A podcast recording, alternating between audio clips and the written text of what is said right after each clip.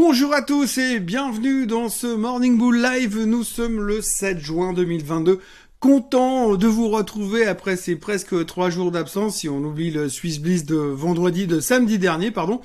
Euh, une semaine qui s'est terminée un petit peu en queue de poisson aux États-Unis pour des raisons euh, de chiffres de l'emploi, et puis euh, une semaine qui a commencé un petit peu dans le pâté entre deux, avec pas mal de choses qui sont toujours très connectées avec ce qui s'est passé vendredi au niveau des chiffres, et puis aussi avec les multiples déclarations de Monsieur Elon Musk et les déclarations d'Apple sur les nouvelles choses qui sont en train d'arriver dans le marché. Bref, en gros, pas mal de trucs. Et on a à nouveau un marché américain qui termine un petit peu bah, positif, mais quand même un tout petit peu déprimé. C'est en tout cas le sentiment que ça donne. Ce matin, les futurs sont largement en baisse de nouveau. Euh, L'Asie ne fait pas grand-chose. Le pétrole continue de monter. Et puis les Européens ont l'air d'être complètement déconnectés de la réalité puisque ça continue à aller plutôt pas mal euh, sur l'Europe. On a l'impression que finalement, après des années et des années d'interdépendance avec les Américains, on est en train de se décorréler. Mais encore, c'est pas terminé, c'est pas tout à fait gagné. Mais en tous les cas, ce qu'il faut retenir en tout cas ces derniers jours, c'est que l'Europe a l'air d'aller un tout petit peu mieux que les Américains.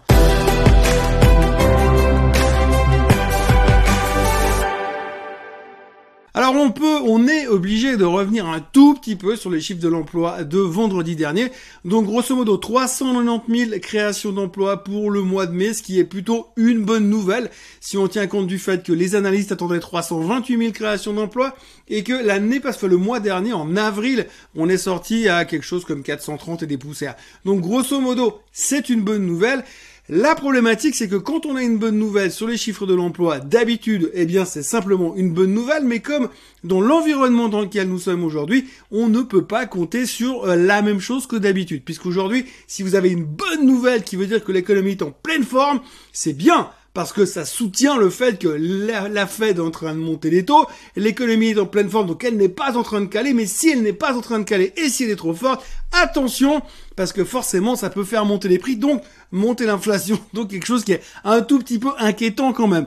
Donc c'est un petit peu ce qu'on en a retiré en tout cas vendredi dernier aux États-Unis. On s'est dit oui, s'il y a beaucoup d'emplois qui se créent et en plus on voit que les salaires sont en train d'augmenter, ça veut dire que si vous gagnez plus, bah, naturellement vous allez dépenser un petit peu plus donc du coup soutenir encore un peu cette foutue inflation. Et puis en plus, si vous regardez la tronche et euh, la, taille finalement, enfin le prix du baril en ce moment, eh bien forcément il n'y a pas besoin d'avoir fait des hautes études pour se dire qu'il y a une partie de votre augmentation de salaire qui va passer directement dans les mains des pétroliers puisque le baril ce matin est à 120 dollars plus ou moins sur le WTI. Le Brent est déjà passé en dessus des 120, donc on continue dans la même tendance et visiblement on n'a pas l'impression que euh, finalement euh, le baril va s'arrêter de monter. C'est assez intéressant parce que ça n'a rien à voir directement avec le baril, mais on retiendra que monsieur Jim Cramer a dit hier soir aux États-Unis qu'il fallait acheter les pétrolières sur faiblesse c'est bien. Le seul truc, c'est que les pétrolières ne baissent plus. Et donc, ça continue, ça fait que monter. Tout le monde est super bullish sur le pétrole. Je vous ai déjà expliqué la semaine dernière pourquoi ça devrait continuer encore de monter.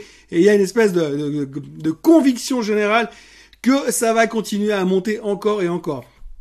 D'ailleurs, ça commence à me faire un tout petit peu peur parce que c'est tellement évident que ça va continuer à monter que tout le monde est convaincu que ça va continuer à monter. Et généralement, quand tout le monde est convaincu, c'est pas ce qui se passe. Enfin bref, euh, affaire à suivre pour l'instant. Néanmoins, inflation est toujours un problème. Les chiffres de l'emploi qui sont sortis la semaine dernière étaient un problème par rapport à l'inflation. Et donc, on est de nouveau très, très stressé autour de tout ça. Et on a l'impression que la semaine est déjà dans pleine hésitation à voir ce matin les futurs en grosse déprime, hein, moins 0,5% ce matin pour commencer. Il n'y a pas ou peu de nouvelles, on reste toujours assez fixé sur les déclarations de monsieur Elon Musk et son super bad feeling de la semaine dernière qui disait qu'il avait vraiment un sentiment assez mauvais sur euh, l'économie. D'ailleurs, dans la foulée, il a viré 10% de son staff, il s'est fait remonter les bretelles par Biden, mais ça doit lui faire à peu près autant d'effet qu'une piqûre de moustique sur le cul d'un pour l'instant. Donc on est vraiment toujours un peu dans cette optique de dire qu'est-ce qui va se passer? Et c'est clair qu'on est prêt à entendre tout et n'importe quoi. Il suffit que Monsieur Elon Musk, qui, je le rappelle, à la base n'est ni économiste ni analyste financier, ce qui n'est pas forcément une référence aujourd'hui pour être sûr et garantir ce qu'on dit, mais en tous les cas, quelque part, on a peut-être quand même un tout petit peu plus envie d'écouter un Ray Dalio, un Rubini, un grand dame plutôt qu'un Elon Musk sur l'état global de l'économie. Même si lui, il a une vision très claire de l'économie, par rapport aux voitures électriques, mais pas forcément au reste. Mais enfin, globalement, il a un mauvais feeling, et aujourd'hui, comme on se dit que Monsieur Elon Musk ne fait jamais d'erreur, le marché est quand même un tout petit peu crispé par rapport à ça. Elon Musk toujours, eh bien, puisque hier il a de nouveau fait parler de lui, encore une fois, là il était depuis quelques jours, il était sur la côte d'Azur, apparemment il a rencontré une nouvelle nana, donc du coup il était sur la côte d'Azur en week-end pendant quelques jours, enfin un week-end détendu on va dire, et depuis, il est revenu. Donc maintenant, il a laissé entendre qu'il était plus du tout sûr de vouloir acheter Twitter parce qu'apparemment, la société fait des pieds et des mains, ou en tout cas met les pieds contre le mur pour ne pas lui communiquer les chiffres véridiques euh, des fake accounts euh, chez Twitter. Donc du coup, il est en train d'hésiter. Résultat, le titre baisse un tout petit peu hier soir aux États-Unis. On a quand même l'impression que globalement, plus personne y croit vraiment à ce takeover, mais en même temps, comme il a pas dit vraiment non à chaque fois qu'il dit ouais, j'hésite un peu, le titre baissote, mais on sent que c'est plus vraiment la grosse conviction. Il faut quand même signaler que quand on regarde où est le chart aujourd'hui, où est Twitter, où se traite Twitter, c'est plus ou moins au même niveau que euh, quand Elon Musk a annoncé sa prise de participation de 9% dans Twitter, et on n'arrive plus vraiment à décoller de ce niveau-là. Il faudra vraiment quelque chose de plus pour pouvoir justifier finalement que le takeover se fasse. Ce qui est assez intéressant, encore une fois, n'oublions pas que quand euh, le takeover a été annoncé à 54 et des poussières, le marché était beaucoup beaucoup plus haut et beaucoup plus confortable, ce qui veut dire qu'il est en train de payer clairement une prime et qui si aujourd'hui devait sortir du deal en payant un milliard de dédit, franchement, ça serait pas cher payé par, par rapport à la prime qu'il paye aujourd'hui du marché. Ou alors, il est plus intelligent et à force de dire non non je vais pas acheter, peut-être qu'il profite pour accumuler encore un petit peu.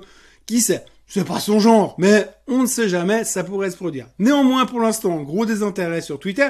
Donc du coup, ça rend service à Tesla, puisque finalement, quand on dit si Musk ne fera pas Twitter, il va peut-être se concentrer un petit peu plus sur Tesla, aujourd'hui, il y a pas mal de gens qui sont en train de se poser des questions en disant, mais est-ce qu'il va vraiment continuer à gérer sa boîte correctement, sachant qu'il court quand même 150 lièvres à la fois, et qu'à bout d'un moment, il peut pas non plus se démultiplier. Puis apparemment, même dans son monde à lui, eh bien, 24 heures font toujours 24 heures, et vous pouvez pas non plus rajouter des modules exprès à côté, même si vous pesez 225 milliards de dollars sur votre compte Dans les autres nouvelles qu'il faut retenir et qui vont pas forcément changer la face du monde, mais on notera quand même que euh, Apple a annoncé hier soir un nouveau soft pour euh, l'iOS, je sais plus combien, un MacBook Air, un MacBook Pro avec des nouvelles puces dedans. Ils ont aussi annoncé euh, un produit qui ressemble à ce que fait Affirm, donc ça veut dire acheter aujourd'hui, payer plus tard.